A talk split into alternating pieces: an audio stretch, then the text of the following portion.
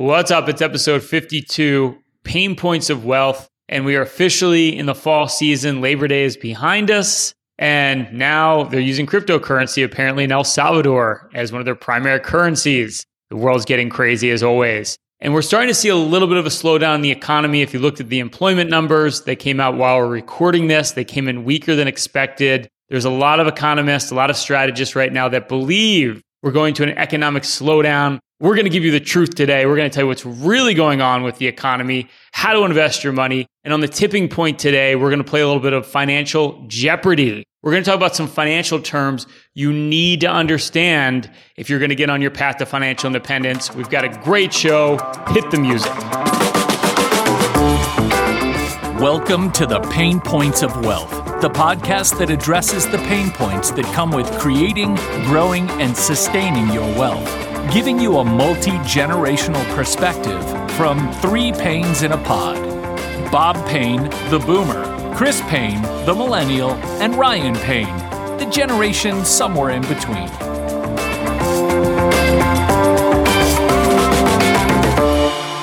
Now, we keep talking about how everything is forward looking, everything's priced in the market. And you know why, guys? The market is a leading economic indicator. It's the one indicator that tells you which way is the economy going. You know what? Actually, Rye, it's my number two favorite indicator. My number one favorite indicator now is how many vacations Chris has taken so far this year. That's when you know the economy is good. Well, I'm happy to say that I am back, at least for a little while. Ryan is forcing me to go to Miami in a couple weeks. So, what can I say? Ryan forces me to go away. There you go. Stock market new high. Chris in Miami. Everything's looking rosy, guys. It's looking really rosy. And I mean, we have to give credit where credit's due. You know, our firm Payne Capital Management, we hit a big number. We hit a billion dollars in assets under management. So congratulations. And we're taking our team down to Miami to celebrate because we hit our certain number from two years ago when measuring how well the firm's done. So we've hit some milestones, which is very, very cool. But you know, look, there's so many reasons why every strategist Every economist on Wall Street right now says we have to have a stock market correction, which is a euphemism for the market's going to crash. And, you know, everything sounds very rational. Like, you know, we're at the peak of stimulus. We're probably not going to see that much more stimulus from the government, the Fed, earnings,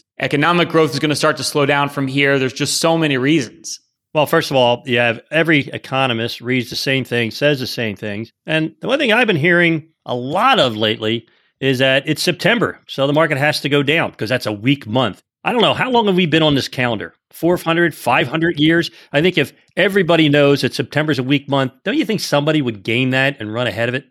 You would think, Bob, but you know, Chris is more into astrological charts when it comes to figuring out what the market's going to do month to month. But yeah, seasonality, it works sometimes, right? It doesn't work all the time. It's just amazing how everyone on Wall Street right now is just like they want a correction so so bad, and like we've said on this podcast before, they're probably not going to get it. It's not just the analysts on Wall Street, guys. It's also our clients. You know, I talk to probably 15, 20 clients a week, and everybody's saying the same thing. We're going to have a correction. Do you think we should get into cash when it's going to happen so we have some dry powder we can reinvest when the market's low? But the reality is, is that probably won't happen.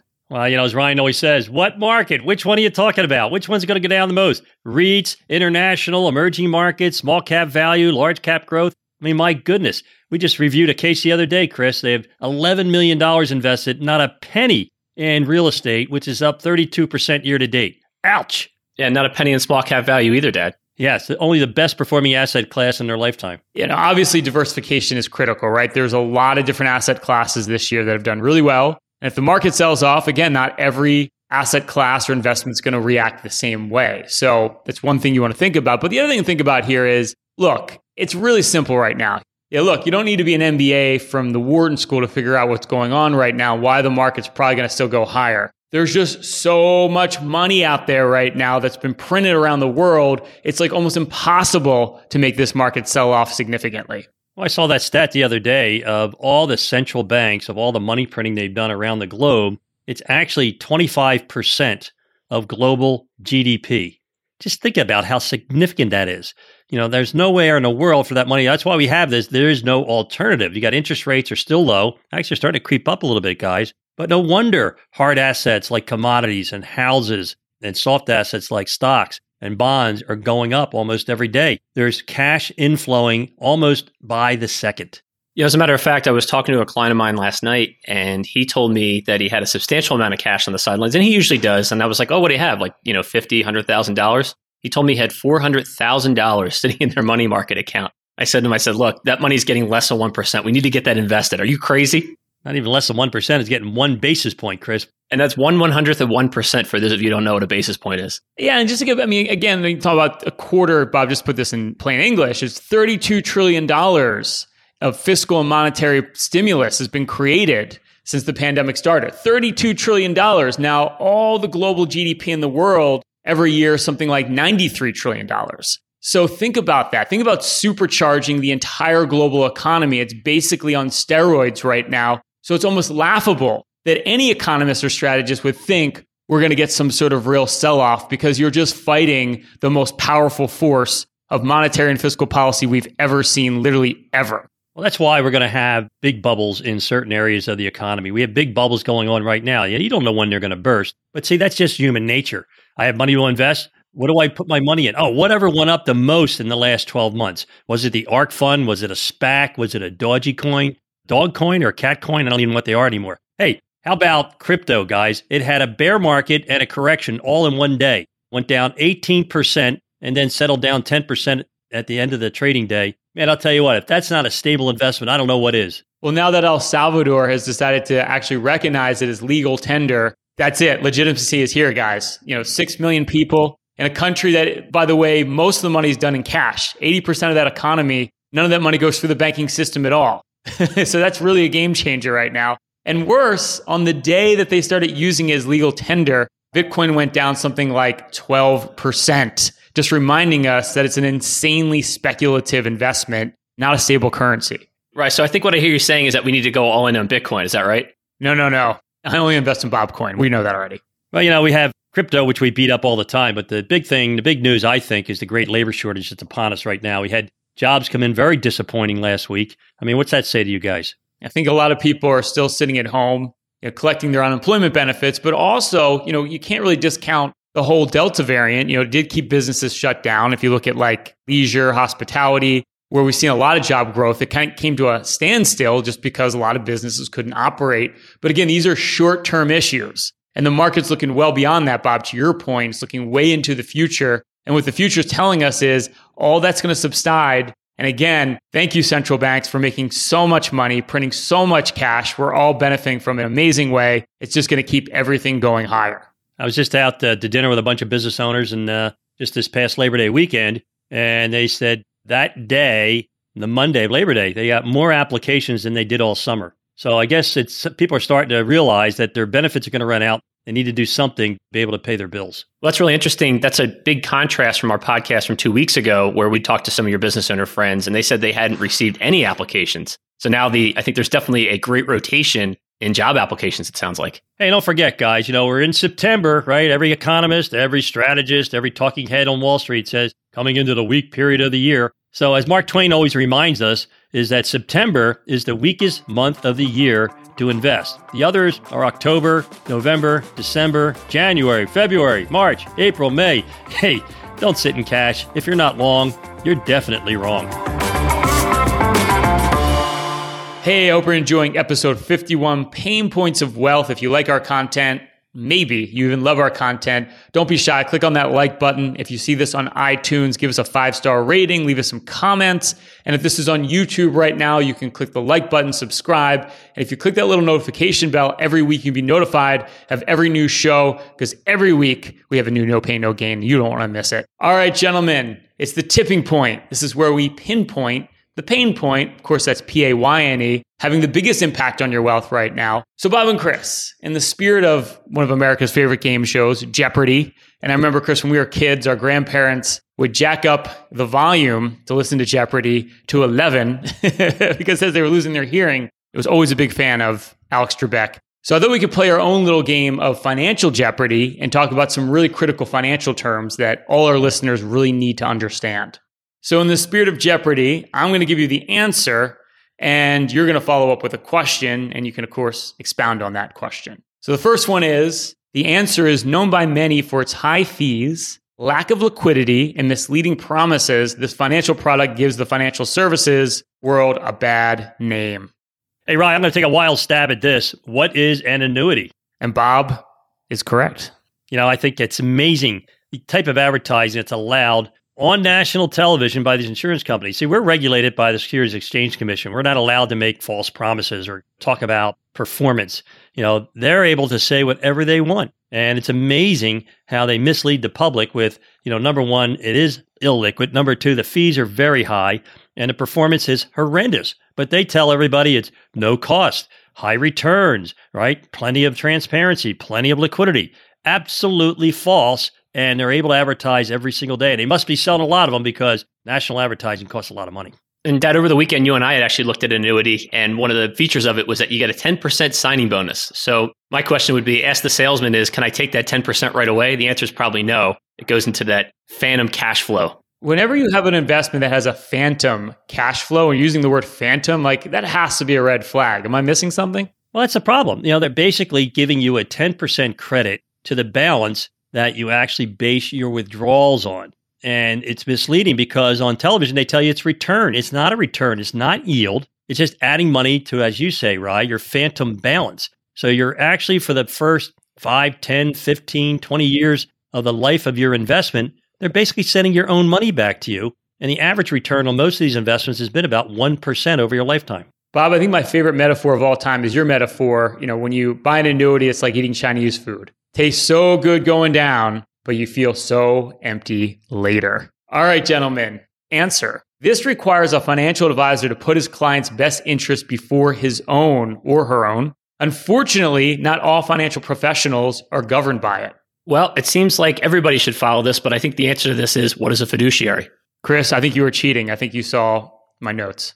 You know, what an amazing idea. You have banks, insurance companies, big mutual fund companies, wirehouses all fighting the government to prevent them from having to live up to the fiduciary standard. They don't want to put your interest first. Chris, we just worked on a case. They had their account at Fidelity. 100% of their investments were invested in Fidelity funds. Man, if that's not a conflict of interest, I don't know what is. What a shocker. And I can't imagine why they put them in those Fidelity funds. Maybe it has something to do with the fact that they make more money. Chris, you're such a cynic. But it's true. We actually are an indus- industry that actually protects the financial services world from you, right? Like this is one of the only industries in the world. If you go to Europe, you go anywhere else in the world, the fiduciary standard is actually the way you do business. But here in the US, the lobbying groups, to your point, Bob, are so powerful that for the most part, Wall Street, financial services firms don't have to work or act in your best interest, which is actually mind blowing. And that's why it's so important nowadays. If you are going to work with a financial professional, just ask them, are you a fiduciary? And if they're not, as we like to say, don't walk away run away from that conversation. Let's face it, guys, the industry is dominated by big corporations and they have shareholders to take care of. So when they come to that fork in the road where they have a choice, do we meet our fiduciary responsibility and do what's in the best interest of our client? Or do we come to that profit motive? You know, do we do what's in the best interest of the company, of the shareholders, of the owners? You know what the answer is. The investor loses every single time. All right, guys, next answer. This financial phenomenon is thought by some to be imminent and by others to be far off in the distance. But there's no denying that it will be back eventually. What is a market correction? Someone stole my answers. Bob, you're right again. I don't believe you could have gotten that answer on your own. Yeah, Ryan's so cynical. He thinks everybody's always cheating. But a correction is definitely a nice word for a market crash. One of the things that we know about market corrections is they're a natural part of investing. But more money is lost trying to predict and game the oncoming correction than there is actually experiencing the correction and then investing through it. You know, just take this year, for instance. Anybody who went to cash anytime in the last eight months has missed out on big returns. You can't time the markets. It's real simple, guys. It's time in the markets. That's the key time and patience. Well, it goes back to one of my favorite quotes of the market spends most of the time trying to confound the majority, right? And I think the one thing that we talk about all the time is there's known unknowns and unknown unknowns. And a known unknown is, you know, all the things that we're anticipating. And when we anticipate something, typically we're not the only one anticipating that. Like right now, everyone's anticipating that the economy is going to slow down. Everybody's anticipating that growth is not going to be as fast as it was over the last quarter. Because everyone's thinking about it, it's a non event. And markets tend not to move on what's known. But on the flip side, like the pandemic last year is a perfect example. No one expected us to have a global shutdown overnight. And because of it, the markets literally sold off 40, 50%, depending on the market. And this is the reality of it is you can't predict the unknown unknowns. Well, the beauty of corrections are none of them in history, not one, has ever been permanent. So all corrections, all dips, whether they're 5, 10, 15, or 30%, are temporary. And you know what else? The ups are inevitable. So every decline, every bear market or correction or drop in the market's been followed by new highs. So the key is is to have a strategy where you embrace volatility, you embrace what happens in the market instead of reacting or trying to outguess it. You take advantage of it. That's what the informed investor does. That's what the smart investor does. Yeah, I mean, to put it to you simply, it's like when the market goes down, it's your best time to buy, not to panic out and get into cash. But of course, you need a discipline and strategy to do that. Okay, guys, last answer. Mandated by the IRS, these force retirees to drain their retirement accounts whether they want to or not. These are a tax ticking time bomb, or also known as what are required minimum distributions. Yeah, this year, guys, we have to make RMDs for our clients because the government, in all its largesse, allowed us to suspend RMDs last year. It was the nicest gift I think we've ever gotten from the government. I'm surprised they actually allowed that to happen. Meanwhile, people might forget that they have to make these distributions this year. You have till the end of the year. And if you don't make it, you could have as big as a 50% penalty for not making that RMD. Well, it also speaks to too, you know, what happens is over time is you put a lot of money into your retirement accounts at work, and then all of a sudden it becomes a huge percentage of your net worth. So if you're in your 50s or 60s right now, you might have millions of dollars sitting in your retirement account. And again, if you just wait at 72, you start taking those distribution, that's massive amounts of money that come out of these retirement plans that you have to pay massive taxes on. So, you know, one of the things you want to start thinking about as someone preparing for retirement or financial independence is while taxes are still relatively low because they may be going up next year, if I'm reading the tea leaves, maybe you start taking some of those distributions early to alleviate your tax burden later. But this is when like pro tax planning right now is so critical. Yeah, doing a Roth conversion is a brilliant strategy. It's something that everyone, you know, should at least look at and take advantage of. And, you know, when you're younger and investing right now, Think about putting your contributions into a Roth 401k as opposed to a regular 401k, or put your contribution to a Roth IRA as opposed to an IRA. Tax free forever is a very compelling idea.